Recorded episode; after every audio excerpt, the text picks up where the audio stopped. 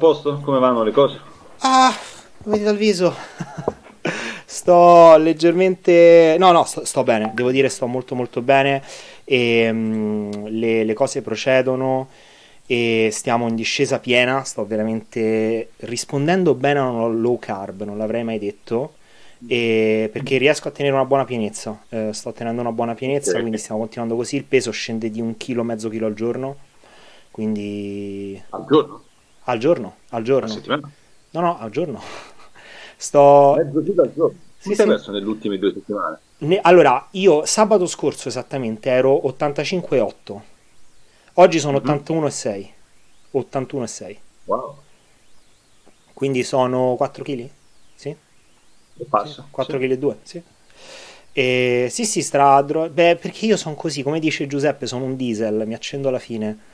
E io quando scendo a un certo punto ho proprio una fase, infatti fino a sabato scorso era così, in cui mi sale una stanchezza devastante, letargia tremenda e sono acquoso tiro acqua, cioè non scende il okay. peso e inizia a ond- ondulare leggermente, 85,4, 85,8, 85,4 e tengo sempre quest'acqua, eccetera. Poi di botto, come se il corpo si arrende, sono più lucido, mm-hmm. ok? Mi sento meglio. Uh, io non ho mai realmente tanta fame, ok? Eh, proprio, cioè, nel senso, ho sempre fame. Mettiamola così, ho sempre fame, anche in bulk, io ho sempre fame. Okay. Cioè, Buona è difficile cosa. che io non abbia fame. Però il livello è sempre quello. Eh, ogni tanto mi capita in cut, ma succede anche in bulk che magari ho la nausea da quanta fame ho. E, mm. Però non ho quelle, que, da questo punto di vista non ho tanta variazione. Ho calo di energia, però di botto mi accendo ed è successo praticamente il click l'ho fatto domenica scorsa. E forse perché sabato eh, insomma non lavoro, quindi mi sono riposato, ho letto, eccetera. Mi accendo e il peso inizia a scendere tantissimo ogni giorno. E mi è successo due volte quando mi sono inchiodato sugli 89, eh, 89-90 kg, è sceso di botto a 85. Poi da là adesso è sceso di botto. Sono contento perché ora sono in categoria, perché sono sotto gli 82,5. Quindi le registrazioni ci saranno venerdì sera, quindi io odio questa cosa perché ovviamente vuol dire che devo regolare la giornata in base al peso, perché se mi sveglio a 82 kg vuol dire che devo mangiare proprio centellinato per eh, stare la sera a 82,5 hai visto qualcuno delle, dei tuoi competitors alla, alla Beh, gara? Fantastico, mi asfalteranno. stanno, sono tutti migliori perché sono quelli che si stanno preparando, che come me vogliono fare questa e poi l'Arnold, no? Yeah. Quindi hanno scelto di fare la più vicina all'Arnold. Quindi ci sono, ci sono, due belli atleti. Uno eh, gli ho anche scritto perché eh, insomma ci siamo sentiti. Eh, lui è della Scozia, scende a Rotterdam. Lo conosco. Lo conosco. Ce ne sono due scozzesi bravi, uno è Andy Scott. No, no, loro, perché loro sono builder. Scott Titan e Andy ah, Scott. Certo.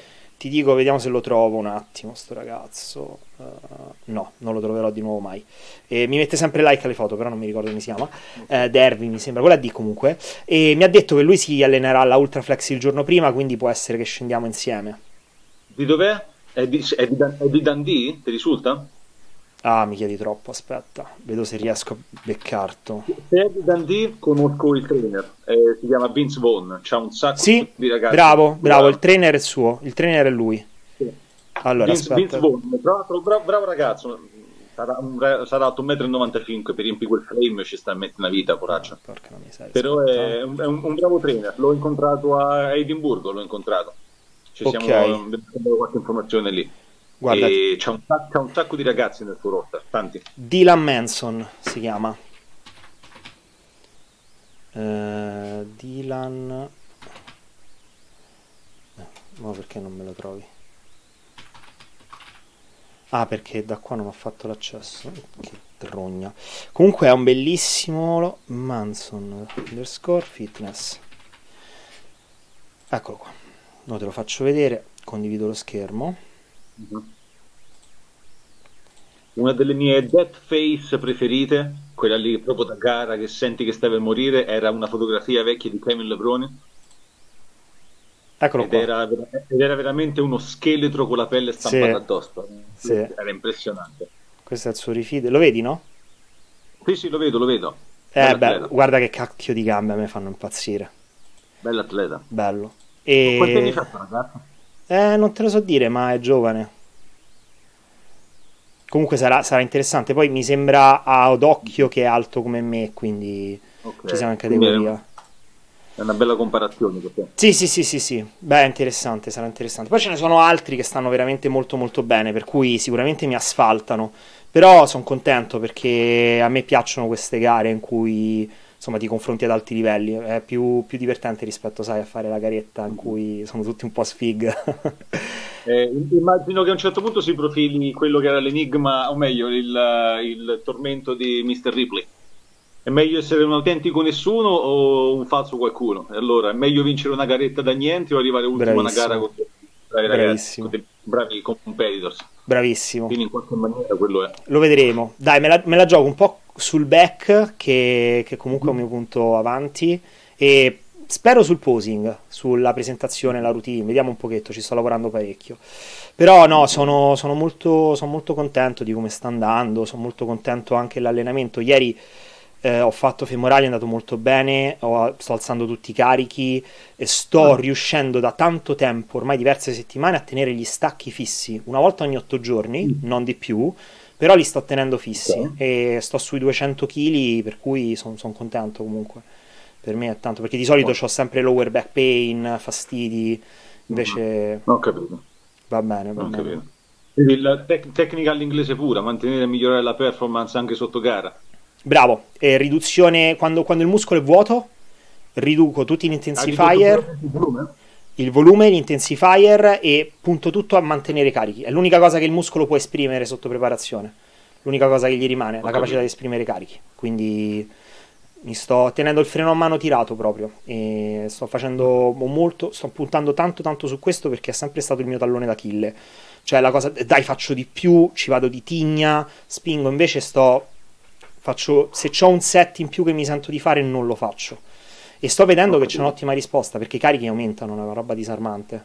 Eh, hai notato miglioramenti in termini di infiammazione, eh, acqua, sotto, eh, acqua, sottocutanea? Sì, nel senso ti dico, uh, sto buttando via tantissima acqua, tanta tanta acqua.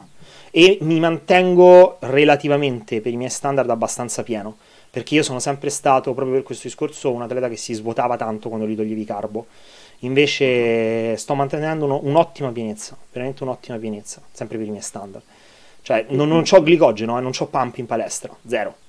Però, però, quando poi vado a fare posing, il muscolo comunque ci sta, capito? C'ha, la pelle. Sì, c'è, c'è un discorso secondo me anche di pienezza di trigliceridi intramuscolari, eh, del fatto che comunque è proprio un materiale strutturale puro quello che è rimasto, capito? Quindi non c'è certo. il bubble muscle.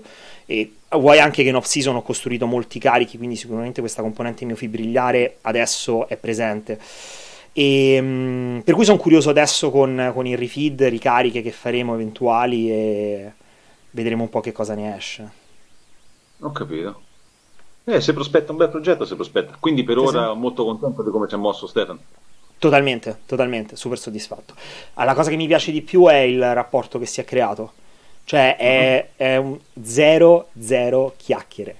Cioè è proprio, eh, abbiamo il contatto di Whatsapp, io gli mando foto peso, cioè solo le foto col peso, e il buongiorno, ovviamente come sempre, e lui mi dice, ok, teniamo tutto, io gli faccio un, un emoticon col pugno, eccetera, se li devo riportare proprio sto diminuendo il volume oppure gli dico la performance tiene, perché magari quando c'è un drop forte di peso gli ho detto guarda il peso è droppato però la performance tiene.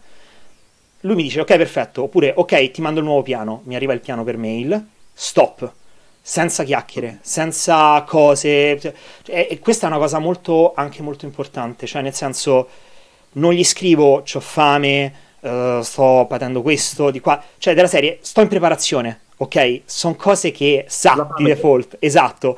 E perché vedo che molti, uh, in passato mi è successo che molti atleti in preparazione cercavano proprio le chiacchiere, cercavo di descrivermi molte delle cose che, cioè come per ostentare quanta fatica facessero.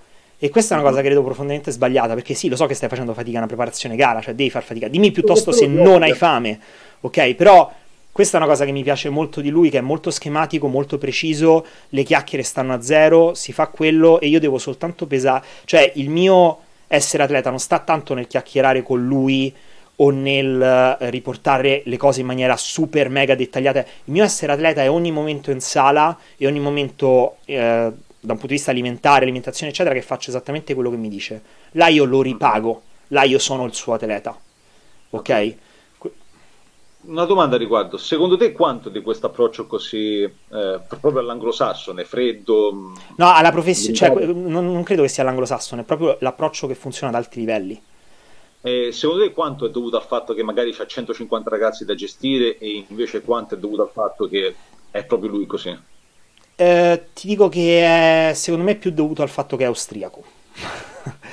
e, no, a parte gli scherzi, eh, credo che sia più dovuto, cioè io vedo che è una cosa, io, allora, io ho parlato con tanti atleti di, di, di alto livello e ho, parlato, ho visto come lavorano tanti preparatori di alto livello e non mi ricordo dove in qualche podcast ne avevano parlato di questa cosa. Dice il, il preparatore, quello che tu vedi proprio il top coach dell'Olimpia, se tu ti puoi permettere di pagarlo, molti rimangono delusi perché non so, vanno dal preparatore X che ha tot atleti all'Olimpia e si aspettano una roba tipo stratosferica, super minuziosa, un preparatore che dico lo pago 5.000 euro l'anno, mi sta proprio col fiato sul collo, mi coccola. Invece questi sono essenziali cioè sì. il minimo indispensabile e non rompi coglioni, ringrazia il cielo che ti alleno. Capito? Anzi, quando vai con questi di solito di, sono anche più schematici nei modi, nel, è più facile che trovi il, il progetto da 15 pagine con uno sì. nuovo, vuole farti vedere quanto è bravo. Sì, sì, sì, sì, sì. No, no, assolutamente. E la cosa che io detesto, proprio profondamente, sono quei preparatori con cui, che io magari quando avevo iniziato ce l'avevo questi preparatori, con i primi, sai, quando sei piccolo che inizi ad allenarti, c'hai i primi preparatori, eccetera, quelli che partono, dai bro, spacchiamo, mo te porto, vai in gara, perché vinci, perché fai... Tutto chiacchiere, tutto chiacchiere, e poi alla fine non, non lo so, non, cioè, è proprio tutto fumo, niente arrosto. Non capito. Capito? Quindi, mm-hmm. no, no, da questo punto di vista mi trovo super, super bene. Non è per, cioè io vedo che è una mentalità che purtroppo in Italia più di tanto non va. Beh, ma noi anche nel nostro modo in cui siamo di, di linguaggio siamo chiacchieroni. Sì, esatto, esatto, questo ci sta. Che poi io come preparatore non mi comporto esattamente così, nel senso che agli atleti chiedo molto, eh, cioè ci perdo molto in chiacchiere di qua e di là, eh, c'è, c'è molto scambio in generale. L'unica cosa che non accetto e non tollero dagli atleti sono le chiacchiere inutili. Cioè nel senso finché mi mi distruggi, mi prosciughi l'anima per sapere le spiegazioni dei perché, per come, dei programmi, eccetera, ok, però quando parti con cose inutili che, che non c'entrano niente, o pippe mentali che ti fai, o di qua e di là, no, perché devi fare l'atleta, appunto, cioè non, non devi sindacare, non devi fare. Quindi... Comunque... ce ne abbastanti. Esatto, esatto. Senti, ascolta, allora io prenderei un attimo le domande che ci sono arrivate su, uh, su Instagram. Ah, così, ok. Sì, partirei, diciamo Intanto che... colgo l'occasione per ringraziare chiunque abbia fatto un buon commento. Io non ho avuto il coraggio di riguardarmi, ovviamente, e non ho avuto il coraggio di leggere i commenti. Uh, mia moglie ne ha letto qualcuno, mi ha detto non sono andati male. E quindi Ma non è vero, invece mi hanno scritto anche in privato, oltre che su YouTube, sei piaciuto tantissimo, cioè è andata alla grande, uno allora, spettacolo, ha detto fatene di più. Io, io così, così, come mi vergogno a farmi le foto, a petto nudo, ne ho messa una su Instagram miracolosamente e mi sono pentito subito. Eh, mi vergogno pure a rileggermi o a rivedermi. E allora, se qualcuno ha scritto qualcosa di buono nei miei confronti, ringrazio tantissimo. Però io non ho letto. Sono impazzito. Comunque sia, ripeto. E no, secondo me possiamo portare tanto perché stando entrambi, avendo tanta esperienza, soprattutto del. Infatti, mi hanno fatto domande, adesso ci arriviamo. Tanta esperienza del bodybuilding all'estero e uh-huh. anche col fatto che eh, parlando bene inglese, eh, diciamo, esploriamo soprattutto da un punto di vista internazionale il bodybuilding e tutto. Possiamo riportare tante esperienze da questo punto di vista, tanta, tanta cultura. Quindi... Infatti, la prima, ah, guarda, la prima domanda, io non nucleate tre, come ti ho detto, poi se ci, okay. ci dilunghiamo. Um, la mia domanda è la differenza tra il bodybuilding in UK e all'estero in generale rispetto al bodybuilding in Italia mm-hmm. e un po' come vedono il bodybuilding in Italia all'estero. Parti tu con, uh, con le tue riflessioni. Ok. Um, well, penso che la differenza sia esattamente conseguenza del fatto di, realtà di com'è la cultura UK.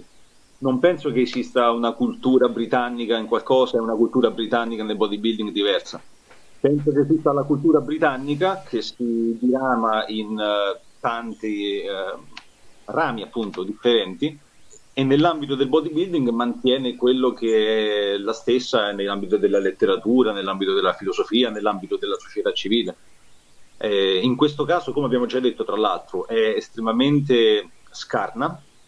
I, tede- i tedeschi, gli inglesi sono un popolo che ti tagliano la testa, ma sempre con un please, quindi eh, diciamo ci tengono una, a una facciata fatta bene e mh, mm, rispettosa però non, non, sono un popolo di grossi chiacchieroni, specialmente quando li, ti introduci per la prima volta. Questa è stata la mia esperienza qui in Scozia, dove tendono gli scozzesi, in Inghil- nel Regno Unito i rapporti sono inversi.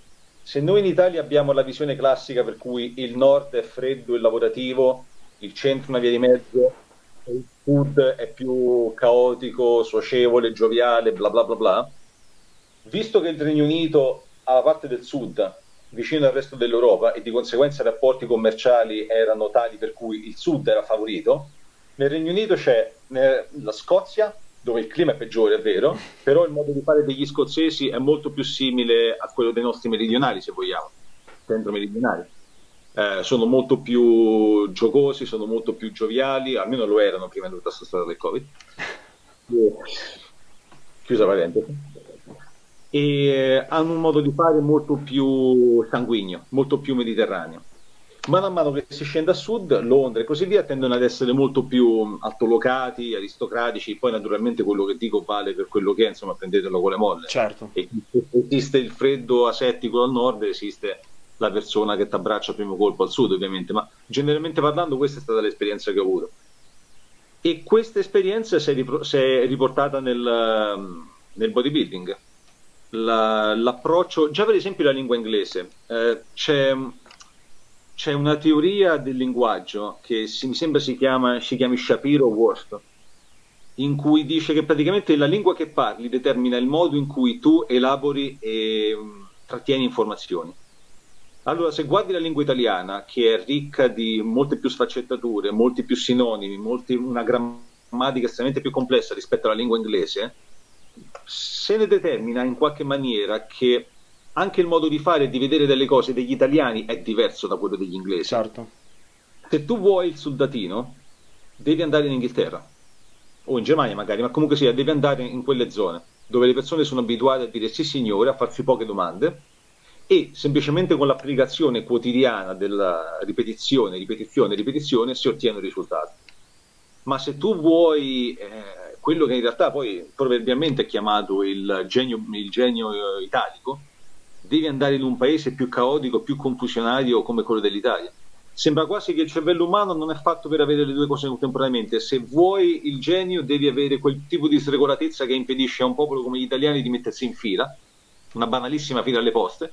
In Italia diventa impresa improba, però all'interno di quella non fila c'è per- una persona che non riesce a fare la fila, ma ti riesce a tirare fuori qualcosa di geniale.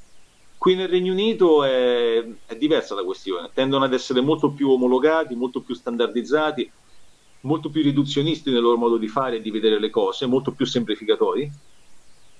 Dal punto di vista del bodybuilding questo diventa un vantaggio perché il bodybuilding per definizione è la ripetizione, ripetizione, ripetizione. Il bodybuilding vive di routine, routine nell'alimentazione, routine nell'allenamento, routine nei farmaci, anche i bodybuilder sono routinari in quello, con poche eccezioni routine nel, nell'integrazione.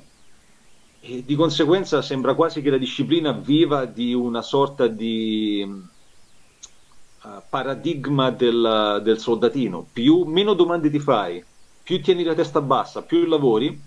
Se sei abbastanza fortunato da seguire il trainer che sa quello che fa, ottieni più risultati di qualcuno che si pone 100 domande. Anche se quello che si pone 100 domande alla fine della, del suo viaggio nel bodybuilding ha più risposte, ma complessivamente ha, ha, portato meno a casa. Guarda, questa è una cosa che, che è verissima perché un, un, un, discorso che ho notato è quanto il non tanto porsi domande quanto piuttosto farsi pippe mentali, che c'è una cosa differente, cioè stare là a ragionare, sragionare, sarà giusto, sarà sbagliato, allora faccio no perché devo mollare, mi sento in colpa e faccio di qua, e l'alimentazione di qua siano una, un qualcosa che diminuisce drasticamente veramente i risultati.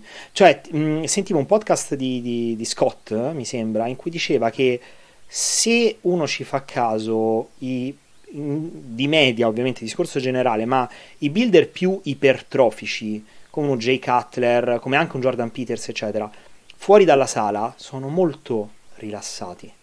Sì, cioè, tendono ad essere molto chill, molto cool, no? Rilassati. Cioè, senza essere ansiogeni, stressanti. È una cosa che io lo, lo vedevo, l'ho visto su di me perché io, per esempio, mh, prima di conoscere Giorgia, io ero molto uh, focalizzato sul bodybuilding, soprattutto su, sulle ricerche, su quelle che erano le evidenze che ti imponevano tutti questi dettami del devi mangiare ogni tot, devi tracciare tutte le calorie, devi tracciare tutti i macros, devi calcolare il volume, devi fare questo. Allora stavo là tra le ricerche, eccetera, ottimizzare, a ragionare, eccetera. E mi dava una componente ansiogena tremenda. Quando ho conosciuto Giorgia, vuoi anche che dici senti, ho trovato una donna del genere, mi cucina, sai che c'è bodybuilding, ma anche, anche vaffanculo, cioè trovo un compromesso, no? Non posso continuare così. E mi sono accorto di come eh, stare un po' più rilassato su molti aspetti, cioè porca vacca, ho iniziato a lievitare. Cioè ho iniziato veramente a crescere, ad avere la, la prima botta veramente anabolica, cioè mi vedevo molto meglio, molto molto meglio. C'è una frase di Dave Pulsinella. Dave Pulsinella è il fratello di Mike Pulsinella, che è stato il regista di tutti quanti i video che anche in Italia sono sicuro li hanno visti tutti, di tutti quanti i video della, della, uh, di Kai Green, sì. sia con uh, sia eh, con, la, con, la, con, la, società di Gerard Dente e la Masso, eh, Masso, Massohead, no, come si chiamava? No, la Muscle Tech. No, Muscle Tech. Eh, la marca di integratori rossa che era famosa sì, sì, sì, ho capito. Delle, aveva le proteine del, del, del, mm, non del siero ma le proteine della carne. Sì sì sì, sì ma non mi ricordo il nome. E in pratica um, lui in uno dei suoi video eh, si chiama eh, Racing the Bar dice chiaramente una cosa a una ragazza che aveva preparato per tutta quanta la competizione. Arriva il giorno della gara la ragazza stava benissimo sale sul palco letteralmente sembra una che non abbia mai fatto la dieta in vita sua lei è arrabbiata telefona a lui e lui gli, gli dice chiaramente che stress e cortisolo avranno sempre la meglio sulla più eccezionale alchimia di farmaci, allenamenti e integratori tu possa prendere. Sempre. Sì. Se non impari a gestire quella situazione emotiva pre-allenamento o pre-gara, non riuscirai mai a ottenere il 100% da quello che vuoi. Quindi quello che dici è assolutamente coerente con quello che tanti altri hanno già in qualche maniera uh, vissuto a livello non solo nella, in, nella, performance in palestra ma anche a livello del podio. Assolutamente. C'è, c'è una realtà di fondo nel fatto che spesso siamo i nostri peggiori nemici. La maggior parte delle volte, la maggior, la maggior parte delle nostre paure non si concretizzano in quel nemico esterno che pensiamo essere da qualche parte. Totalmente. E di, di, conseguenza, il corpo, di conseguenza il corpo si ribella contro di noi. Assolutamente. Senti, ti faccio un'altra domanda. Eh, io ho notato un'altra cosa nel bodybuilding ah, inglese. Perdone, volevo, volevo, una, volevo, solo chiudere il discorso. Ah, sì, sì, sì, certo. Um, non è un caso che Dorian Yates ha fatto quello che ha fatto in Inghilterra, in qualche maniera fosse stato da un'altra parte non l'avrebbe fatto. Dorian Yates in una delle sue interviste, per esempio una a London Real, dove ha fatto la sua prima grossa intervista che è ritornato al, nel, in auge nell'ambiente del bodybuilding perché era un po' ritirato. Lui stava, um, in Spa- stava, sta ancora in Spagna, avrà sicuramente allenato altre persone nel frattempo, tra cui il nostro atleta italiano. Uh, però non, uh, non era sulle, sulle pagine, sulle cronache, come invece poi è tornato ad essere e lui diceva chiaramente che viveva di quella rabbia repressa che una condizione come quella inglese, classe nemmeno media borghese, classe veramente povera, come a Birmingham, gli permetteva di, di alimentarsi. Lui diceva sto qui, mi trascino in mezzo alla neve letteralmente per arrivare in palestra, ma lì in una palestra senza aria condizionata e che è un buco, mentre loro fanno la bella vita con le fotografie con le ragazze in California, gli occhiali da sole, fanno finta che è bodybuilding gliela faccio pagare, in qualche modo gliela faccio pagare. E questo, sì, sì. questo ha aumentato l'ombra. Oggigiorno, oh, oggigiorno l'ombra non è più possibile, abbiamo i social media, c'è una componente umana che deve essere presa in considerazione. Tu vuoi che i giudici sappiano chi sei, ma negli anni 90 era perfetta e questo è quello che l'ha certo. tirato fuori. Ed è stata possibile proprio in virtù del fatto che c'era una società come quella inglese dove lui ha potuto in qualche maniera alimentare quel fuoco che aveva sì. dentro. Ti faccio un'altra domanda. Io ho sempre notato che all'estero, ma in Inghilterra soprattutto, forse è un po' la scia di Yates, Comunque c'è molto un concetto che manca in Italia che è quello dell'allenamento hard, nel senso, allora, non è tanto un discorso del no pain no gain, è proprio un discorso della ricerca spasmodica di un allenamento complicato sia da un punto di vista mentale che da un punto di vista fisico, ossia esecuzioni che devono, cioè, ok, dicono qua che eh, appunto loro non si fanno troppe domande, eccetera, però io tutte le persone che, che, che vedo, che sto conoscendo, eccetera, sono maniacali nell'esecuzione, cioè cercano comunque questi spunti, cercano di essere molto precisi. Sono soldatini, ma proprio precisi, eccetera, quindi non lasciano niente al caso. Per cui partono proprio dall'esecuzione che deve essere impeccabile e l'intensità deve essere veramente elevata, cioè c'è proprio una ricerca del, di quest'effort di quest'effort estremo, questa intensità elevata. Non so se è una scia del, dell'heavy duty alla Yates o cose del genere, però è una componente che un po' eh, vedo in Italia manca perché c'è tendenzialmente un allenamento molto fatto più di effort sistemico, più per riempire il muscolo e, e, e ci facciamo anche poche siamo meno soldatini in questo, cioè andiamo più per gonfiare l'ego in sala. Mm-hmm. E quindi io vedo che qua sono molto più atleti generalmente in sala. In sala, eh? Non sul palco. Cioè, mm-hmm. ti parlo proprio del comportamento in sala. Loro entrano in sala che dicono, ok, io in questo momento sono un atleta, quindi spengono la testa. Un'altra differenza è che in queste palestre non c'è una cosa che c'è in Italia, cioè che la gente chiacchiera, urla, fa caciara, cioè la gente va e si allena nelle palestre qua in Inghilterra, cioè entra che c'ha questo mindset, sto qua per allenarmi, mi alleno e poi casomai dopo chiacchiero, casomai dopo faccio eh, ti faccio un saluto eccetera, però non ci sono quei bla bla bla che ci sono normalmente. Se ci fai caso, qui in Inghilterra ogni singola città, grande o piccola che sia, ha tanto una palestra commerciale quanto una tana delle tigri in qualche momento. Cazzo sì. Cazzo sì, anche più tane delle tigri. Qua le palestre piccoline, se tu vai... Perché noi, io e Giorgia non l'avevamo... non aveva, siamo andati diretti alla Ultraflex, ok? Palestra grande così, perché abbiamo visto tante palestrine piccoline anche vicino casa, e, però non ci siamo andati. Cioè, la palestrina piccolina per me è la palestrina che ha due cazzate della Tecnogym. Quando ci si è eh, rotta la macchina, che andavamo a piedi, due o tre palestrine, ma stupide, è un buco dietro casa cioè, una roba super hardcore che gli dà in culo al 90% delle palestre. Macchine su macchine, devi ma spostare. Porca vacca! Ma è uno spettacolo! Loro vivono, vivono di, di, accumulo di beni, in tante altre cose. C'hanno una palestra di 100 metri quadrati, ci metto attrezzatura per 200 metri quadrati. Ma attrezzatura bodybuilding, cioè ci sono due tappeti per puzza, capito? Non è palestra fit. Cioè la palestra piccola è palestra bodybuilding. Della serie, anche se piove, se devi correre, va all'aperto. Qua su, in Scozia ce n'era, qui in Scozia, qui a Glasgow ce n'era una, poi eh, questa ha chiuso con il Covid, hanno dovuto prendere attrezzatura e un ragazzo ne ha aperta un'altra. Ed era famosa perché praticamente negli squat rack aveva il secchio, il secchio per il vomito e il problema è che non venivano svuotati regolarmente. Quindi, quindi diciamo che ti avvicinavi. E subito partiva automatico diciamo che, diciamo che quell'odore non aiutava a non vomitare durante la sessione di squat in qualche maniera. E quindi sì, no, assolutamente. A quello che dici tu le, mm, la vivo in, in, tre modi.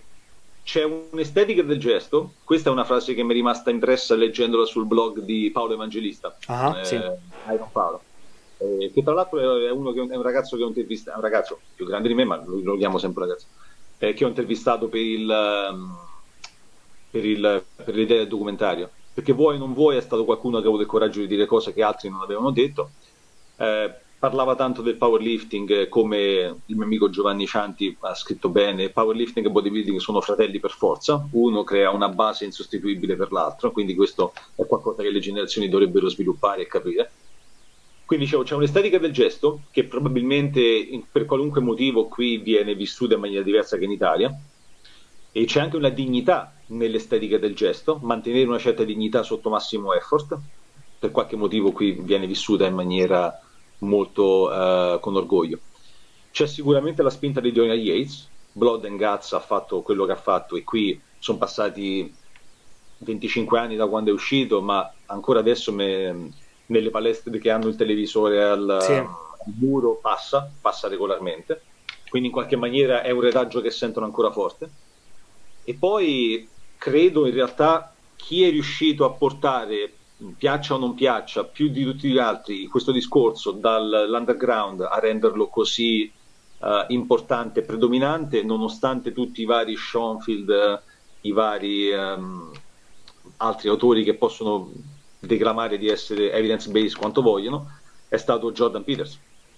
Jordan Peters ha cominciato come tutti, ha cominciato con un piccolo sito web, eh, da lì è cresciuto, sono vent'anni che professa le stesse identiche cose con imbarazzante testardaggine e alla fine spingi e spingi anche in virtù dei suoi risultati estetici non bellissimi da un certo punto di vista ma sicuramente dal punto di vista della massa ineguagliabili è riuscito a portare, nella, a portare fuori da quello che era la ristretta cerchia delle persone che lo seguivano per tutto adesso l'ambiente del bodybuilding il concetto del massimo effort che io ricordi tra i nomi che hanno fatto in qualche maniera la storia della disciplina Jordan Peters è il primo che è riuscito a parlare di top set, back off, basta meglio che fai, devi fare 12 serie fai 6 serie, scusa fai 6 esercizi, 2 serie ciascuno piuttosto che sì. le classiche 4 da 3 o 3 da 4. Sì, diciamo che parte, lui è partito molto dal DC training sì. e Ma si è spostato... non è mai arrivato bene però. No, no, no, no, io, no, no, io, per esempio non ho mai conosciuto un ragazzo che abbia veramente fatto, nel senso mai, tra Italia e Inghilterra, mai conosciuto un ragazzo che mi dice sì, io ho fatto, non dico un anno, ma sei mesi consecutivi, secondo tutti i crismi, del DC Training. Guarda, ti dico, ti, dico, ti dico, sicuramente se dobbiamo parlare di DC Training in Italia dovremmo chiedere al doc eh, Gabriele Trapani perché lui ce l'ha proprio ce l'ha a cuore, l'ha fatto, l'ha, l'ha utilizzato. Adesso mi sembra che mi, mi, aveva detto, stiamo parlando che ci sta un po' tornando, eh. Però vabbè, questo nelle, in diverse sfumature e rivisitazioni. Però al di là di questo sì, assolutamente e ti dirò di più come dici, te hai detto, Jordan ha portato avanti questo concetto in maniera ostinata, ok, per anni. Sì, Jordan Con, è sempre contro se stesso, perché è quello che probabilmente poi lo ha rovinato dal punto di vista estetico quando sale sul palco. Scusami, anche contro? Anche quello che l'ha rovinato dal punto di vista estetico, l'ha portato avanti anche contro se stesso, con ah. i suoi interessi. Allora, guarda, ti dirò però una cosa. Jordan ha anche eh, avuto il merito di essere sempre stata una persona aperta, nel senso che eh, ha cambiato tantissime cose. Se ci fai caso, ha preso tantissimi spunti da Bennett, da Kassem, sì. eh, da Scott Stevenson. È stato seguito da Milos, ha provato gli allenamenti di Milos, l'ha accannati perché non erano cosa sua. E lui addirittura un periodo, ti dico, per il 2019, perché io stavo in viaggio di nozze che leggevo eh, i suoi interventi e il suo log, lui ha provato l'era IR di Mike Israetel quindi tutto il sì, discorso dell'allenamento in buffer. Quindi ha detto, ok, era super affascinato da questo discorso tutto pippone di Mike Israel sull'effective reps, eh, sul fatto che c'è questo accumulo di fatica che il cedimento andrebbe dosato, eccetera, che Jordan Peters, il, l'emblema del cedimento, un soggetto che poi ha dei carichi impressionanti, che quindi chi più di lui può dimostrare e che ha coscienza di quello che è il cedimento, ha coscienza di quello che è il suo cedimento, quindi se ti fai un RIR è precisissimo, ti sa dire quante ripetizioni c'ha in riserva, si è messo e ha, peri- ha provato un periodo questo metodo e ha detto che l'ha distrutto. Dice non riusciva più a sollevare gli stessi carichi, non recuperava bene e ha dimostrato che cosa? Che quello che impatta di più sul recupero non è l'intensità ma è il volume. Quindi se vuoi massimizzare il rapporto stimolo-recupero devi avere l'intensità alta e il volume quanto più basso possibile, che poi se, se, se insomma, si vedono i metodi di allenamento di adesso non è un volume basso come l'heavy no. duty o il DC3, è un volume normale, medio, però non ricercare il volume perché... Eh, scusa se mi permetto, ma sti quattro disgraziati che hanno iniziato a spingere queste ricerche con sto discorso che il volume è il, uh, il driver principale dell'ipertrofia, hanno tralasciato un discorso che poi sta alle persone intelligenti, infatti Scott Stevenson ci ha fatto tantissimo, eh, tantissimi podcast in merito. Nelle ricerche non stiamo testando atleti, testano quello che loro definiscono atleti, sono ragazzi che vanno in palestra, tant'è che c'è una ricerca che hanno fatto sull'RIR in cui hanno detto alle persone, eh, hanno fatto fare una serie a cedimento, semplice, vai a cedimento sulle 12, eh, cioè vai a cedimento con questo carico, più o meno un 12 RM, le, i soggetti che erano soggetti considerati allenati, ok? Quindi atleti, ok? Sì. Sono andati a cedimento, eh, sono uscite più o meno il 12 RM, eccetera. Poi hanno fatto rifare una serie dopo tot con l'incitamento, quindi con la persona che li incitava e li portava oltre. E dice che hanno macinato il doppio delle, di media il doppio delle ripetizioni. Di media il doppio. Quindi è logico che se io testo queste persone, è totalmente sensato dire che il volume è il driver principale, perché se non mi sanno esprimere intensità, dove altro vado? Sul volume.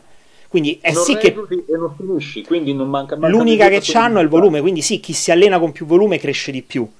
Eh, però il problema è che purtroppo le persone di media che magari stanno vedendo questo podcast o uh, che stanno in rete, eccetera, queste cose non le sanno perché non hanno dei background di ricerca che uh, magari ecco molti divulgatori, molti, anzi scusami, molti ricercatori hanno e possono spiegarti, quindi non sanno esattamente ricerche, vedono questa ricerca, questo studio ha dimostrato, quest'altro ha dimostrato, sì, ma invece di leggere l'abstract, vai a leggere tutto quanto.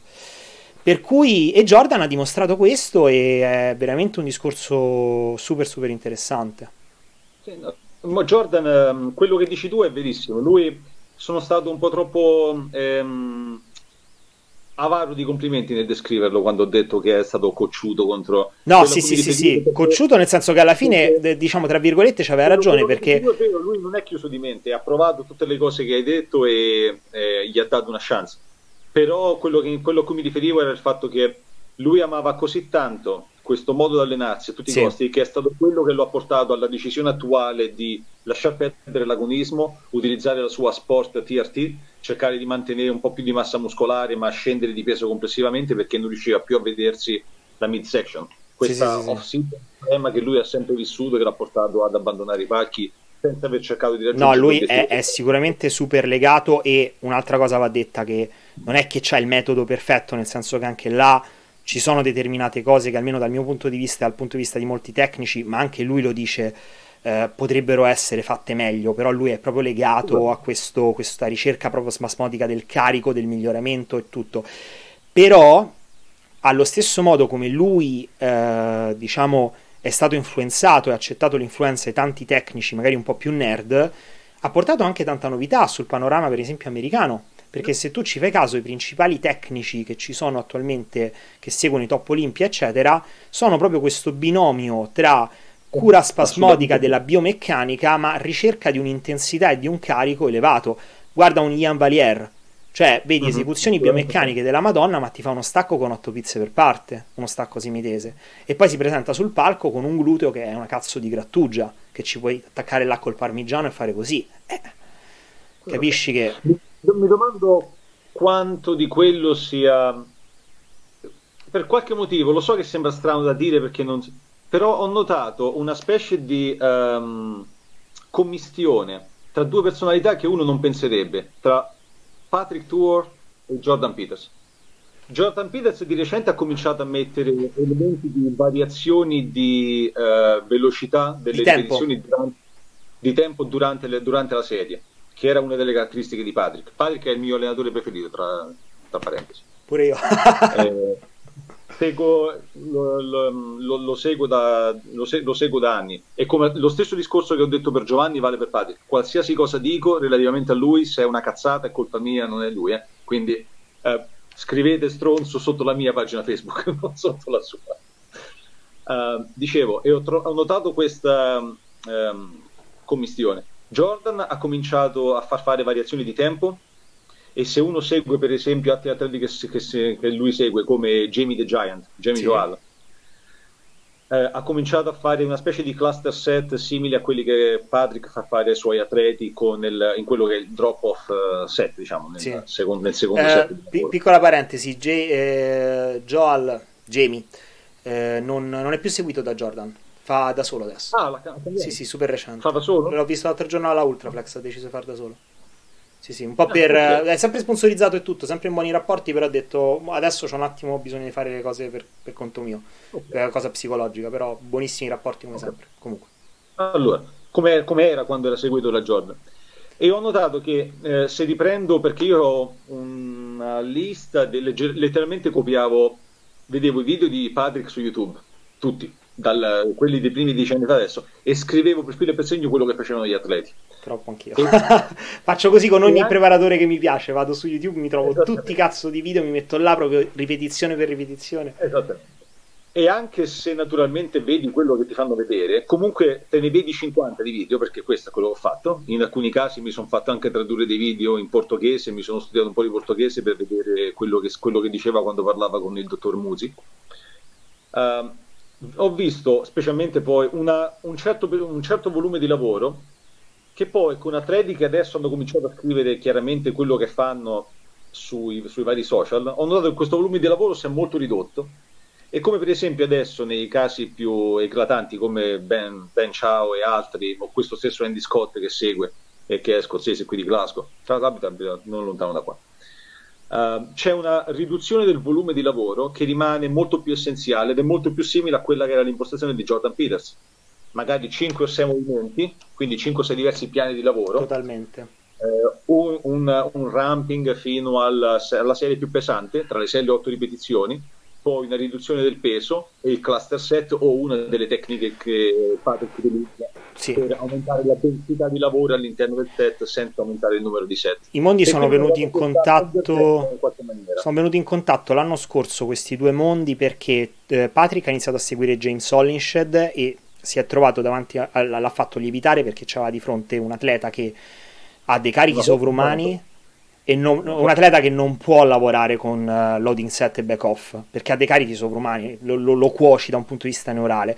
Quindi lavori sulla densità, cioè riportare tutta questa forza su lavori più densi, gli ha dato queste esplosioni di James Hollinshed che abbiamo visto tutti quanti. Però Patrick si è comunque avvicinato a tutto questo discorso e ha iniziato a seguire diversi atleti che erano seguiti da Jordan, come Joe Ballinger, Jimmy Tonk, che era seguito in realtà prima da Cuba e adesso è tornato da Jordan.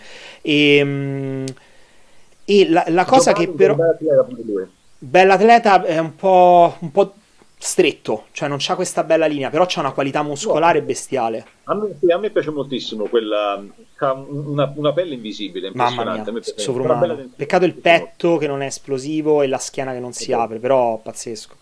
E ti, ti dico però che...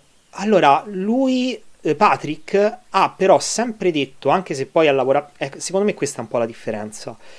E quando Patrick ha lavorato sempre con atleti avanzati, ha utilizzato molto questo discorso della densità, ma lui ha sempre detto: per arrivare a fare questi lavori, devi prima costruire carichi. Cioè, Patrick certo. è partito da questo presupposto: dice a me arrivavano atleti, hanno iniziato ad arrivare atleti avanzati che avevano carichi sovrumani. Io a questi non gli posso far fare loading set e back off o lavori sul carico la forza ha un limite, non può progredire. Quindi che cosa faccio? Lavoro sulla densità, cioè riporto tutto questo discorso di forza su un lavoro più denso, che è quello, e mi permetto di farmi pubblicità, che ho fatto sul mio programma ADE, che potete trovare. no, è a parte gli scherzi, una tipologia di progressione che a me piace tantissimo, cioè creare una base di forza, riportarla sulla densità e poi su un lavoro metabolico puro. Cioè, un, un, l'ho, l'ho, utilizzato in questo off season ed è veramente, veramente geniale. Se vuoi vederla, ti fai Jordan Peters, Patrick Tour e John Meadows. Quindi come, come, come cerchio, come chiusura del cerchio. Comunque, um, e quindi uh, James Hollish dà la dimostrazione. Cioè, c'è un atleta con una forza sovrumana che gli faccio fare la densità, boom, esploso. Fantastico. Anche perché la forza non solo ha un limite, ma la forza a un certo punto diventa controproducente. Infortuni. Totalmente. Sì, assolutamente. Assolutamente. Ehm, come dire, la, in realtà il discorso di Patrick, dopo una volta che lui l'ha fatto, è quasi stupido. Dici, beh, è talmente ovvio, se quello già fa 300 kg di stacco non, non, spinge. Il problema è che nessuno ci aveva pensato prima di lui in quella maniera. Esatto. È, è esatto. letteralmente l'uovo di Colombo. Dopo che lo senti, dici, ovvio, nessuno l'aveva mai pensato. Però aspetta, facci perché, caso. Ecco, ecco, perché Patrick è uno che ha, eh, ripeto, come mister nessuno, il fatto che Patrick abbia tutto il mio rispetto, lui dice chi se ne frega, giustamente. Uh, però per quello che vale, ecco perché a me piace tantissimo, perché è stato in grado di guardare a qua- veramente geniale, è stato in grado di guardare a qualcosa a cui tutti guardavano e vedere qualcosa di diverso. Sai che cosa ha fatto lui? Lui ha, ha, capito una cosa fondamentale, che è una cosa che ha detto. Dice, quando parli di densità, l'errore che fanno tutti è che vanno subito sulle alte ripetizioni. Sì. Invece voi dovete tenere carichi. Cioè io Poi voglio che... Bravo, cioè io voglio che il carico si mantenga cioè devo trovare il modo di farti lavare, lavorare densamente, modulare quelle che sono le effective reps, il tonnellaggio i failure point, che sono i tre eh, punti cardine su cui Patrick lavora, ok, nei suoi schemi. Mm-hmm. Quindi scegliere quanti failure point avere per lo schema, quante effective reps avere e che tonnellaggio totale avere. E devo fare tutto quanto andando a mantenere dei carichi, cioè nel senso se tu mi fai un lavoro denso, che sia un cluster set, che sia un eh, extended respose, che sia anche un SST classico con drop, variazioni di tempo, eccetera, i carichi devono essere alti. Cioè devo vederlo fatto con un carico elevato. Mentre la gente subito densità, carichi ridotti, movimento boom boom boom boom boom, boom cioè capito?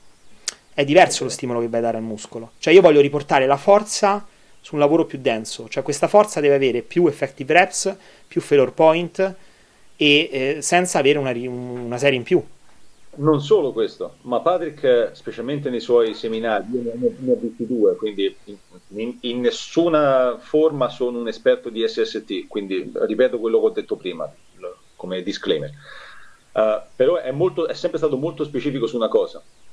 Le, l'estensione del set, quindi la durata del set, è subito immediatamente conseguenziale a quando utilizzi un carico pesante fino al cedimento. Sì. Quindi in qualche maniera non è semplicemente perché se così fosse allora potresti fare il classico raggiungi il cedimento con una serie pesante, poi scali, fai una serie più leggera. No, le due cose devono essere fatte insieme e devono essere mantenute insieme per tutta la durata della sessione, il più possibile. E in un suo seminario fa un esempio carino dove le persone, um, non mi ricordo se te l'ho mandato o meno, eh, dove le persone stavano cercando di capire questo concetto e lui aveva detto se noi lavoriamo insieme per un'ora e tu lavori per un'ora e i miei muscoli rimangono sotto tensione, rimangono gonfi per tre minuti in quest'ora e i tuoi per sei minuti, chi ha lavorato di più? E per qualche motivo i ragazzi non riuscivano a capire il concetto e lui l'ha dovuto ripetere diverse volte, il seminario era di tre o quattro anni fa. Uh, in come come a voler dire le persone perdono, non ne avevano nemmeno mai ragionato sul fatto che in una sessione di allenamento di un'ora c'è una variabile di quanto effettivamente hai lavorato in un'ora rispetto al tempo di riposo. Perché non è soltanto poi il tonnellaggio, è anche il rapporto del tonnellaggio rispetto al tempo di allenamento. E, e, lo ripeto, lui è stato letteralmente, forse non il primo in senso assoluto, ma è sicuramente stato il primo che è riuscito a condensare l'idea, a trasformarla in un protocollo applicabile e a dargli una dignità che adesso è diventata anche una dignità scientifica, sì, perché all'Università di Brasilia è uscito uno studio uh, in cui hanno preso una serie di ragazzi che erano uh, anche, mi sembra, sotto di farmaci, quindi in qualche maniera si è cercato di riprodurre il più realisticamente possibile quello che succede da un punto di vista, da un punto di vista professionale. E sono stati utilizzati due protocolli di allenamento, due tecniche SST ed una tecnica normale di riferimento e la tecnica SST ha dimostrato essere più efficace in termini di sì. ipertrofia. Eh, è solo uno studio, occorre un corpo Però un primo studi, passo, a voglia. Per chi, per chi, è appassionato di evidence based, quello è sicuramente qualcosa che va a dare dignità letteraria sì. a quello che altrimenti uno può solo considerare chiacchiere da palestra. Senti, volevo, Volevo proprio per questo, visto, visto, che stiamo, siamo entrati praticamente in un'altra domanda che ci hanno fatto, volevo entrare in questo discorso. Ci hanno chiesto un po', uh, sì, delle, ci hanno chiesto in particolare di Patrick alcune cose, magari riusciamo a incastrarlo in un, in un podcast e fargli una, una, chiusa io te. e, um, però eh, in generale riguardo ai preparatori principali che ci sono in questo momento e quelli che sono i trend principali a livello internazionale, cioè dove si sta dirigendo il bodybuilding, quali sono i punti che adesso ehm, vengono utilizzati di più da, per gli atleti, per, ehm, dai preparatori e tutto il resto, cioè le, i punti fondamentali allenamento, eccetera, i, trend che ci sono nel bodybuilding moderno. Ti parlo okay. del bodybuilding ad alto livello, quindi i principali preparatori. E uno, uno, è sicuramente abbiamo affrontato questo discorso dell'allenamento, cioè una ricerca del carico, la ricerca e per di... fortuna che lo è. E per fortuna che lo è. No, allora, e io la cosa che dico è, la cosa che vedo è questa: tutti i preparatori e tutti gli atleti di alto livello, alto livello ti parlo dei top 10, top 5 all'Olimpia, quindi non preparatori che hanno portato l'atleta accompagnato sul palco dell'Olimpia che è entrato da una parte e uscito dall'altro. Chapeau, dignità, eccetera, però parliamo del massimo livello. E um, hanno questa innanzitutto tutti una ricerca della biomeccanica, quindi tutti questi discorsi eh, di motivo per cui c'è, c'è tanta importanza adesso, viene data tanto attenzione che viene data, data a Eugentio, a Kassem, a Joe Bennett, eccetera, cioè la biomeccanica che è al centro, anche perché, porca di quella miseria, tu stai prendendo un corpo, gli metti una resistenza sopra, un sovraccarico, che cosa succede? Succede qualcosa di biomeccanico, non puoi non ragionare sulla biomeccanica, l'unica cosa che fai in palestra è tutto biomeccanica è come se, se, se, vuoi fare una gara di corsa e non pensi a che motore c'ha l'auto, come funzionano i principi tra, di... Tra l'altro, scusami se ti interrompo, ecco, quello che dice è così vero che nel Regno, nel Regno Unito e negli Stati Uniti ancora di più non hanno paura di mettere un atleta in mano a due o anche tre allenatori diversi, ognuno, ognuno, per il suo specifico ruolo. Bravo, Sempre allora... Per questo si prendono a calco in culo. Esatto, bravissimo. E infatti è il discorso che mi aveva chiesto a me Andrea Muzzi e io ho visto Andrea, eh, abbiamo visto l'analisi partenza e gli ho detto Andrea, te in sala non ti sai allenare, al punto che lo, eh, lo, sta seguendo, l'ha seguito un ragazzo che è un mio studente che si allena nella sua stessa palestra, quindi mi fa il favore di eh, buttargli un occhio, fargli video e mandarmeli, eccetera. E ragazzi, Andrea, quando gli setti lo schema motorio fatto bene, carica quasi come questo ragazzo di 70 kg, che è un ragazzo che è allenato da me e che dopo anni e anni ha raggiunto carichi dignitosi perché lavora in un certo modo, però ci rendiamo conto che sono 70 kg di differenza quasi e, e i carichi sono più o meno quelli. Sono dei carichi ridicoli. E infatti ho detto Andrea, cioè tu devi farmi questa esecuzione, cioè non puoi farmi 200 kg di hack squat con le bande con una tecnica perfetta, cioè sulla, su quell'hack squat io quando stavo al, carica- al cavaliere facevo 320, figurati adesso, cioè eh, ti sto parlando di due anni fa, cioè non, non è possibile. E, e, quindi capisci quanto c'era, cioè, quanto l'allenamento fosse impostato male. E adesso tutti i preparatori fondamentalmente si stanno dirigendo su questo discorso della biomeccanica in parallelo la ricerca del carico massimale, perché la cosa che dicono tutti è che comunque i migliori builder hanno questo connubio tra biomeccanica perfetta, quindi capacità di veicolare tensione interna del muscolo per ridurre infortuni ovviamente, e carichi molto elevati, carichi importanti, di nuovo eh, riprendiamo un Luke Sandeau come un Ian Valier, ehm, Nick Walker, anche lo stesso Jordan Peters che a livello ipertrofico ha, di, ha avuto un exploit tremendo, prettamente ipertrofico, e Hunter Labrada, eccetera. Cioè, I carichi sono veramente importanti. Quanto mi, piace, quanto mi piace quel ragazzo, Bello, quanto mi piace quel ragazzo. Fantastico. E poi devo essere sincero, per un appassionato della disciplina con qualche anno in più, vedere, per quello che vale, scusate, vedere quel rapporto figlio. tra il padre e il figlio è, stu- è stupendo. E parlo solo dal mio punto di vista, non posso non pensare a un altro talento come Sergio Oliva Jr., con il padre che ha avuto, che addirittura aveva, suppli- che aveva, aveva, cercato di supplicare i proprietari delle palestre vicino a casa di non prendere il figlio, perché non voleva che si dedicasse a bodybuilding. Po- vorrei poter intervistare Sergio Leo Giugno solo per chiedergli se, se, ha mai avuto invidia in qualche maniera di Under Labrada e del suo rapporto col padre, che sarà la domanda più puntata del mondo, però io lo vorrei sapere. Lo vorrei Vero, verissimo. E, ehm, no, no, quindi questo da un punto di vista dell'allenamento. Eh, Altri trend Questo, che... Uh, la, um, è stato, perlomeno qui, completamente sdoganato il concetto del numero dei pasti. È una cosa che parlando con uh, atleti più o meno di, di livello, um, la Scozia è piccola, 5 milioni di abitanti, però il bodybuilding va forte. Va ancora più forte lo strongman, perché qui fanno gli, gli Highland Games, quindi in qualche maniera quello è più sentito. Però il bodybuilding va e, ehm, e, ce ne sono diversi ragazzi e l'approccio anglosassone si vede anche in questo si vede tu puoi entrare io veramente illustro nessuno uh, con un braccio decente sotto pompaggio uh, stavo ad allenarmi viene un ragazzo viene un polacco di 120 kg che mi fa i complimenti e mi chiede che stavo facendo a me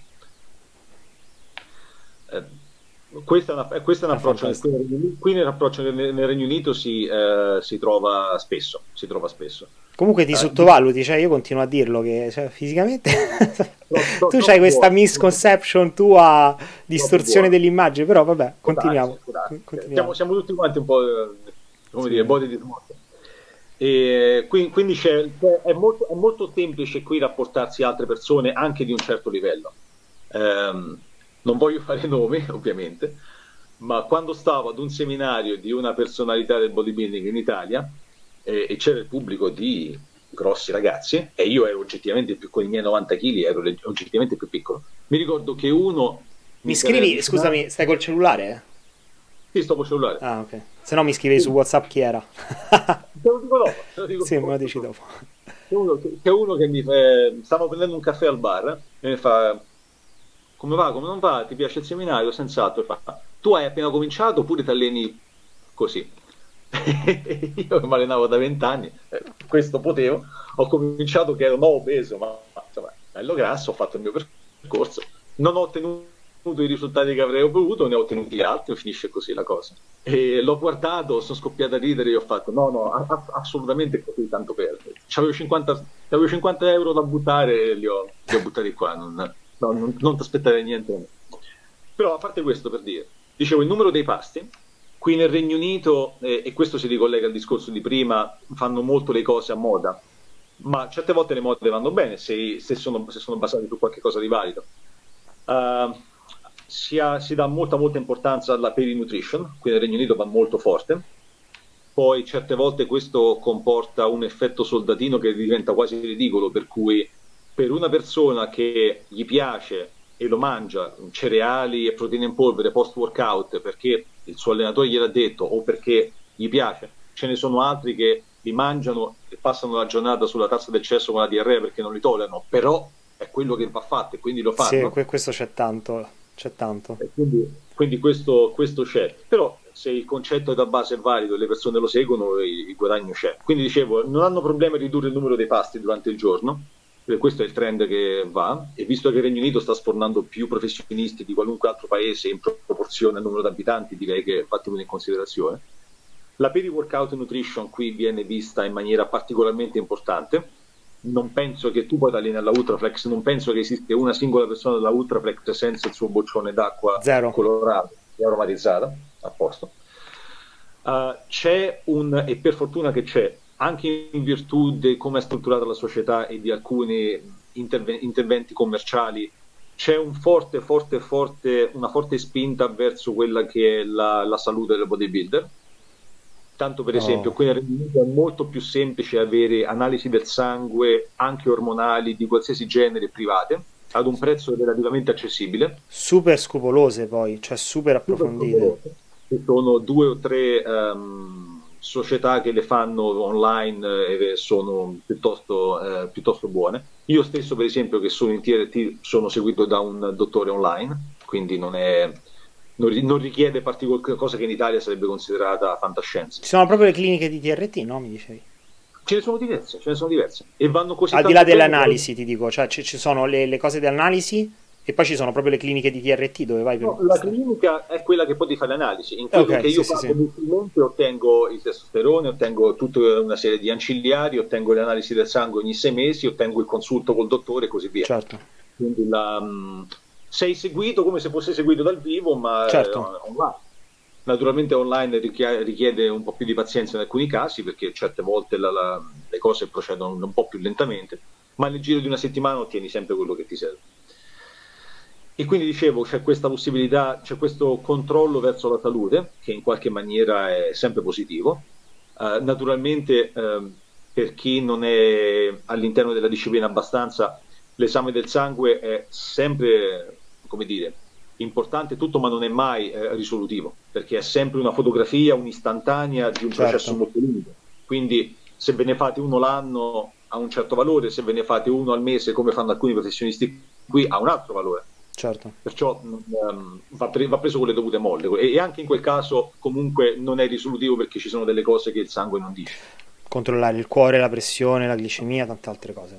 Assolutamente, ma comunque è, è, è qualche cosa e um, c'è una alta, veramente altissima qualità nella integrazione, l'integrazione dell'OTC, cioè la over the counter, sì. cioè la supplementazione. Diciamo c'è qui, c'è qui nel Regno Unito dal punto di vista della qualità e anche delle persone che ci sono dietro l'equivalente di quello che è in Italia con la Yamamoto. Esatto, esatto. La Yamamoto in Italia ha um, il Gabriele. TOC Esattamente, quindi tanto di cappello, non puoi chiedere di meglio dal punto di vista delle conoscenze. Qui nel Regno Unito c'è l'alternativa, eh, la si chiama Supplement Need, che è diventato, e anche la Strom Nutrition, che è diventato de facto l'autorità per quanto riguarda la supplementazione over the counter, sì. cioè legale. E i prodotti Supplement Need sono prodotti eh, elaborati e studiati dal dottor Dean, di cui abbiamo parlato e di cui avevo fatto l'intervista. l'intervista lui è diventato l'autorità in, in, questo senso ed è una persona che non dorme sugli allori, quindi continua a studiare, continua a informarsi, continua. Quindi questo, da questo senso l'Italia non è indietro, però per dire il Regno Unito anche questa è una cosa che va molto forte. Un'altra cosa che va molto forte dal punto di vista qui eh, chimico. uh, si sta proponendo sempre di più l'utilizzo più moderato, che è anche una conseguenza del fatto che un miglioramento dell'allenamento porta inevitabilmente ad una un'ottimizzazione dei risultati e quindi una riduzione della chimica e questo c'è. Allora guarda, questa, questa è una cosa che, che, sta andando tanto all'estero ed è un trend importantissimo di cui si parla. Allora, allenamento che viene impostato in un certo modo ti permette di utilizzare meno a parità di risultati. La cura della salute, quindi come uh, disse una volta Stefano Greco, mantenere i filtri puliti, ok? Sì. Quindi avere organi che funzionano, che rispondono, eccetera porta a utilizzare meglio quelli che sono eh, i farmaci che vai a inserire, quindi automaticamente anche là a parità di... Eh, cioè hai gli stessi risultati con meno dosaggio e quindi si è visto che alla fine non c'è bisogno di spingere, soprattutto non per tanto tempo, ma c'è più che altro una ricerca di quelle che sono le eh, da una parte le molecole a cui rispondi meglio da un punto di vista di perché ognuno di noi ha una risposta in base alla, al, al, pattern, al nostro, alla nostra ragnatela recettoriale. Abbiamo risposte differenti e site differenti da diverse molecole, quindi c'è una persona che magari eh, per dire sostiene tantissimo molto bene il tren, persone che invece col tren è deleterio, eh, persone che riescono a tenere alti dosaggi di MPP, persone che invece non riescono perché hanno magari problematiche di pressione o prolatina che si alza, eccetera. Insomma, è soggettivo, quindi la ricerca per ogni persona, quali sono le molecole su cui conviene puntare di più di meno, il concetto di evitare di tamponare una, una drug, una molecola con un'altra eh, molecola, quindi tamponare il farmaco col farmaco, quindi eh, si trova il modo, grazie alla sinergia dei farmaci, utilizzando dei farmaci che hanno una blanda attività, per esempio antiestrogenica, eccetera, di evitare certo. un massiccio uso di antiaromatasi, di AI in generale, quindi eh, cercare di limitare anche le droghe ancillari grazie a una scelta proprio dei farmaci che si utilizzano. Tutto questo porta a una miglior risposta di tutto quanto, un corpo che è più in salute e un corpo che ipertrofizza di più, a tutti gli effetti. Quello che hai detto sul, sull'antiaromatase, um, è talmente vero che è stato proprio nel Regno Unito che è nata la visione dei famosi cicli low test high anabolics. Bravo, esatto. Laddove invece per un certo periodo negli Stati Uniti e tuttora la Testo fase spintissimo. La, il testosterone viene, veniva spinto a dosaggi giganteschi. Ci sono altri motivi per questo, motivi economici, motivi politici.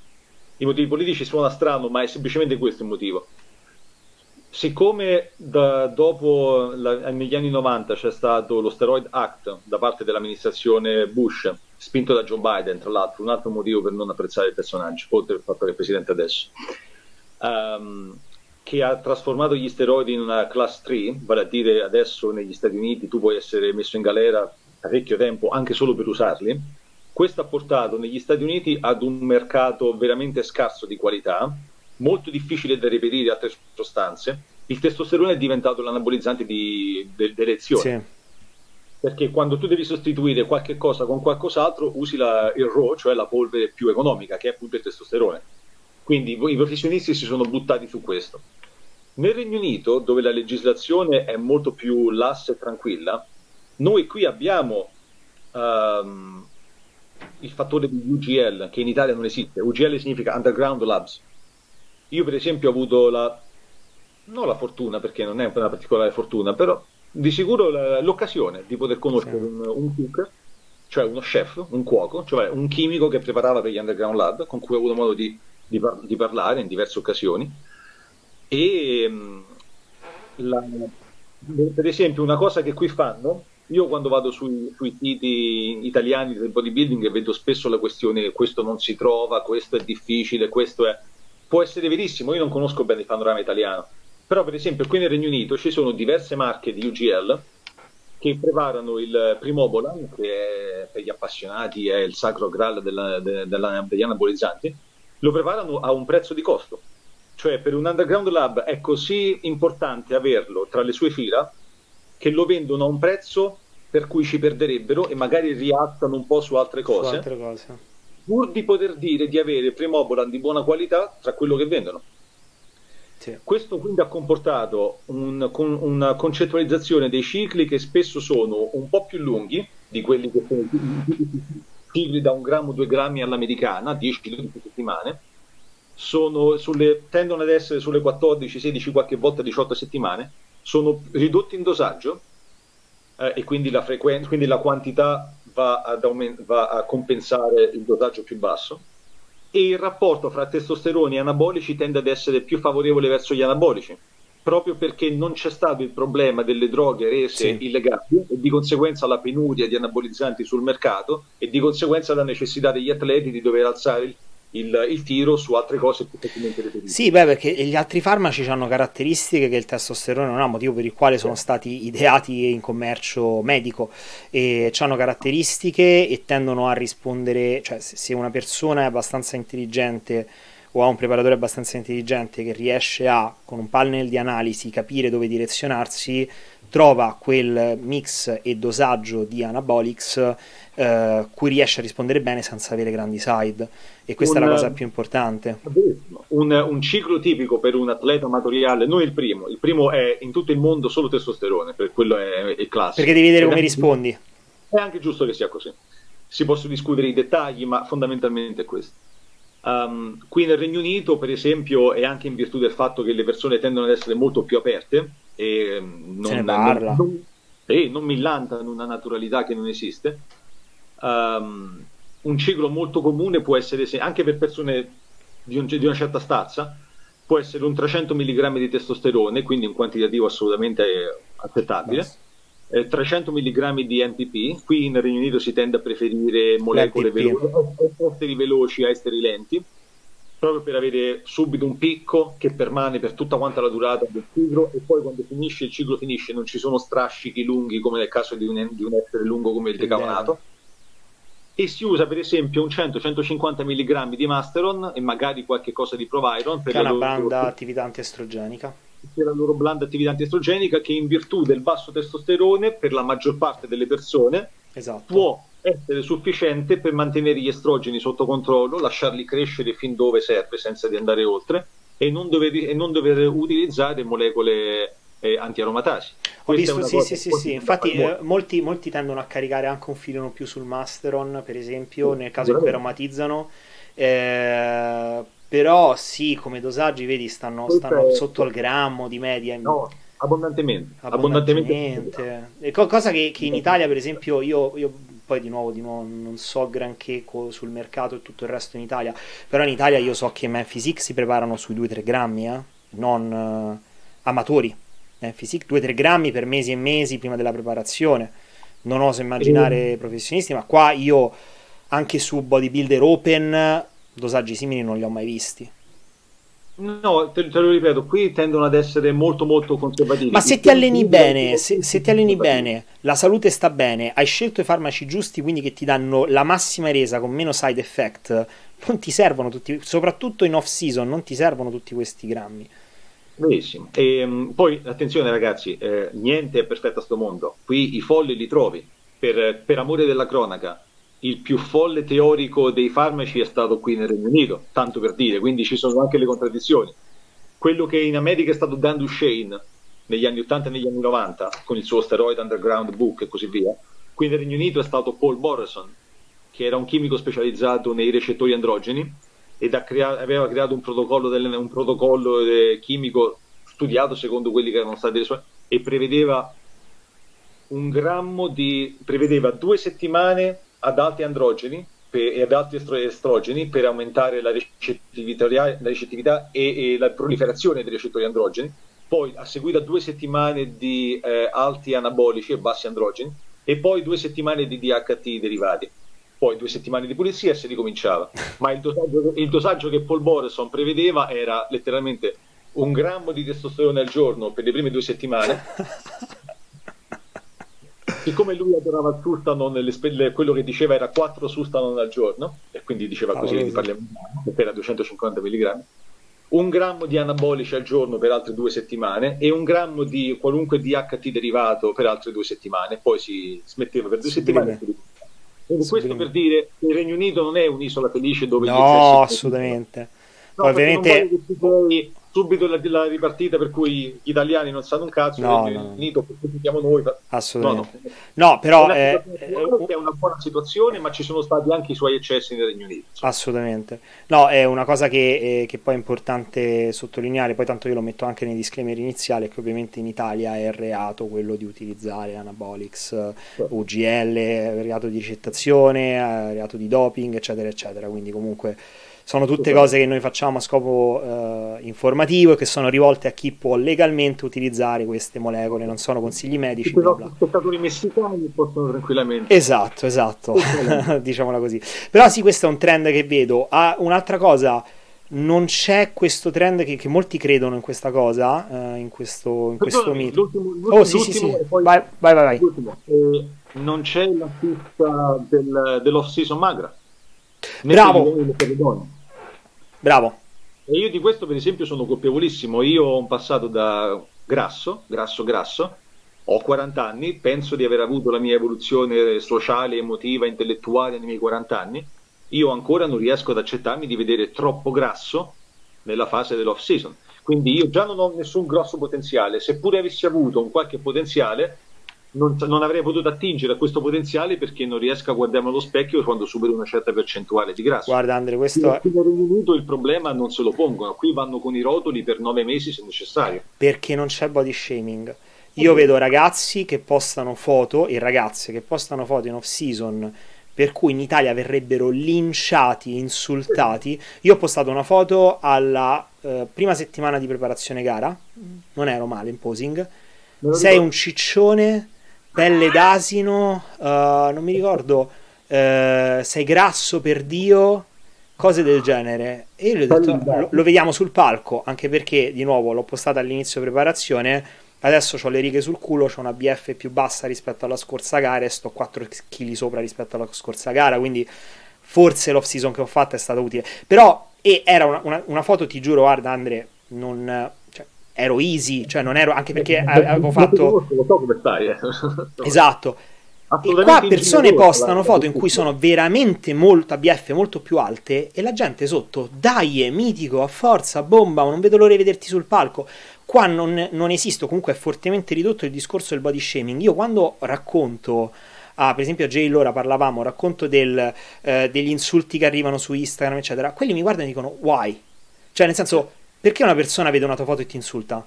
Dice, gli ho detto, eh, è uscito questa cosa, eccetera, insultato. Dice, perché ti insultano? Perché hanno insultato? Cioè, qual è, qual è il motivo? cioè, non riescono proprio a concepire perché cazzo ci sono delle persone su Instagram che hanno, che passano le giornate a insultare gli altri. Perché? Cioè, qual è il, l'attrattiva? Poi perché queste persone sono seguite? Qual è l'attrattiva? Quindi per questo l'off season, anche e soprattutto per le donne, viene spinta e questi ogni anno sul palco sono altre persone. Ragazzi, sono Anche, altre persone. Per le donne in particolare, poi tu con Giorgia lo saprai meglio di chiunque altro, con indubbi vantaggi sulla salute. Che scherziamo? Ma la salute anche psicologica. Queste vengono in palestra, ste ragazze in off season, scoperte tutte col, col top, eccetera, neanche a dire super coperte, no, proprio belle scoperte BF alta, BF alta, insomma, BF normale, alta per BF una bodybuilder, BF d'atleta, cioè normale, di una persona che, che, che insomma sta, sta, normale, non una che vedi in giro e dici questa è grassa, cioè una che vedi in certo. giro e dici è una persona normale, però massose si spaccano il culo e queste si godono la vita, raga. Si godono la vita, no? Si sono, mangiano, mangiano. E cioè, eh, che cazzo stanno a fare? A me molti mi scrivono, eh, per fare una dieta pulita, gli ho detto, eh, una massa pulita, gli ho detto, massa pulita non esiste io dico sempre, la massa pulita è come voler scopare senza sudare. Se può fare. Non lo fai bene. non è una cosa che ti esce bene. Scopare senza sudare un po' di solito è più una, suona più come una pippa. Che... Esatto, cioè, nel senso, se tu quando scopi stai pensando non voglio sudare, come quando in massa stai pensando non mi voglio sporcare, l'assa sta lascia stare. Ok, il risultato non sarà così simpatico. Quindi, il messaggio arriva a casa, bella, esatto. bella no, e quindi questo è anche un discorso dell'off season spinta che poi la cosa che si nota è che uh, per gli atleti che si allenano a un certo Bob livello Waterhouse, Mr. Natural um, l'irlandese Waterhouse sì, eh, porca vacca aspetta che forse lo ribecco Vai, vai. Ha messo delle fotografie off season uh, terrificanti. Lui si è, vin- si è, vinto una pro card in FBB da natural, raga.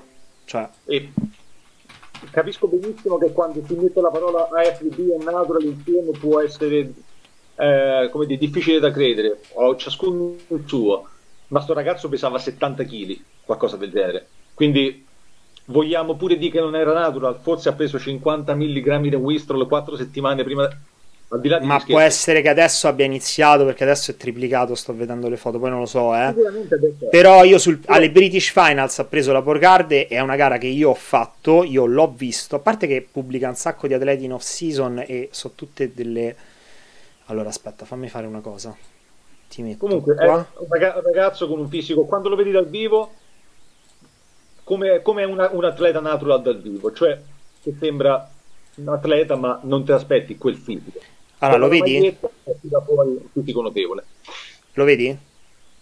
È piccolo purtroppo, ma lo vedo, sì. Allora, questo è un atleta che segue, questo è l'off season, sì. per dire. Sì.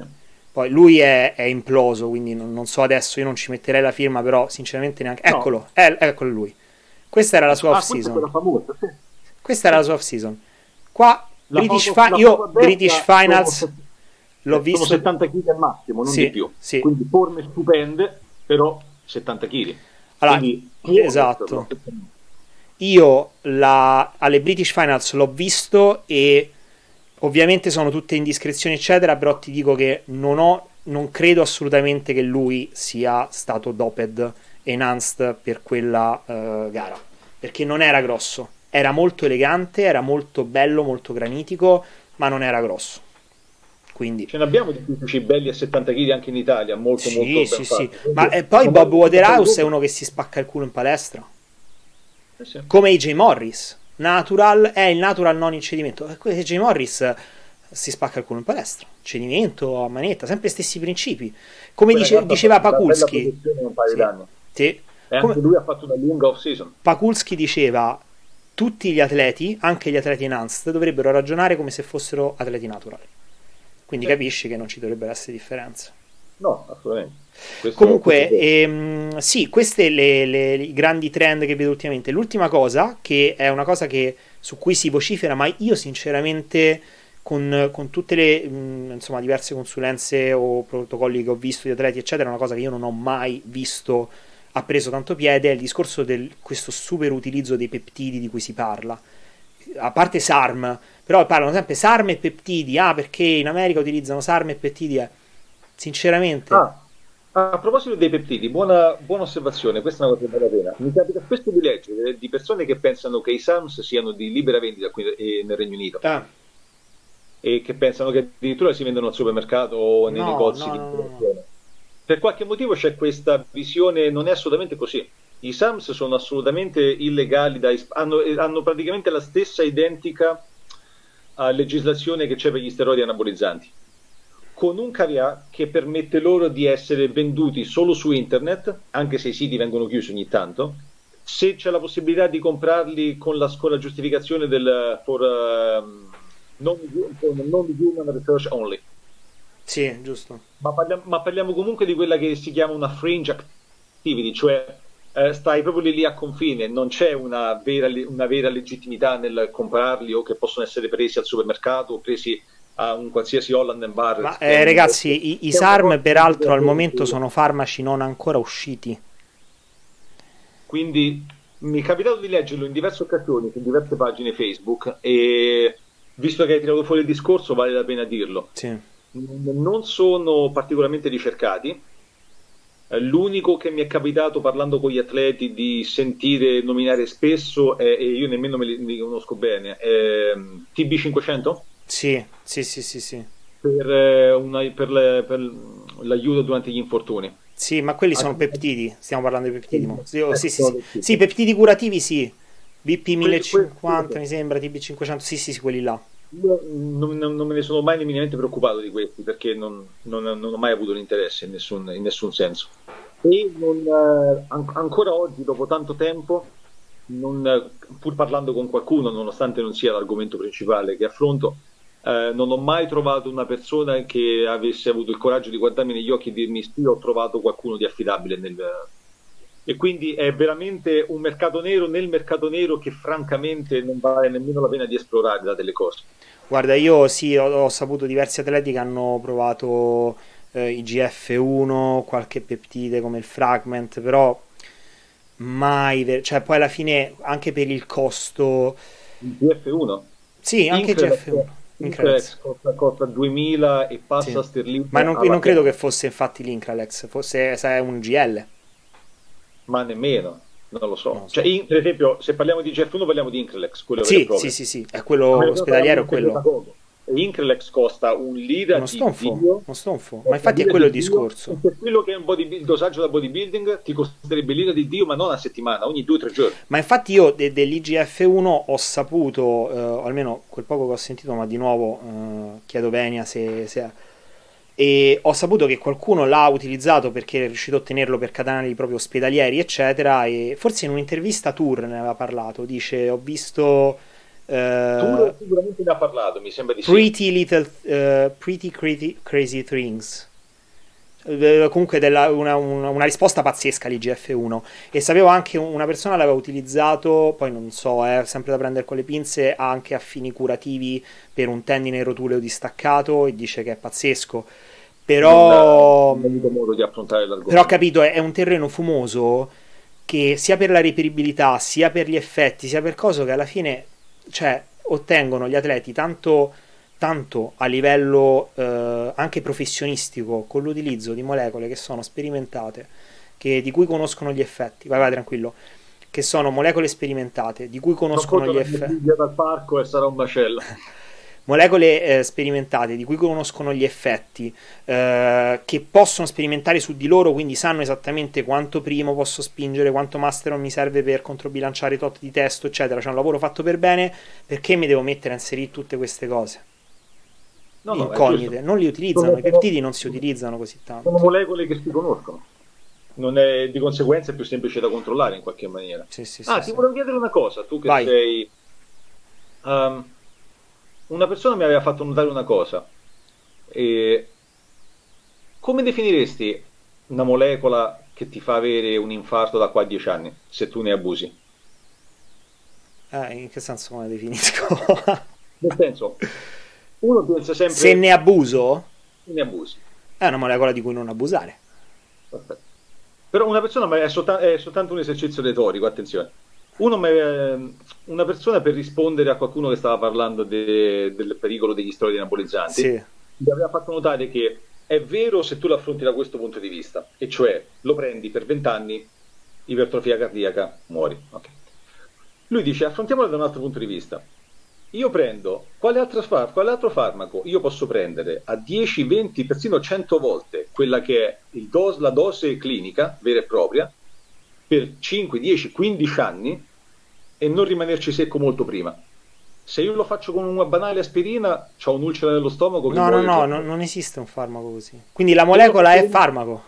Se io lo faccio con un, con un paracetamolo, mi scoppiano, mi scoppiano, letteralmente, vado in blocco renale o in, eh, in, eh, in liver failure il giorno stesso.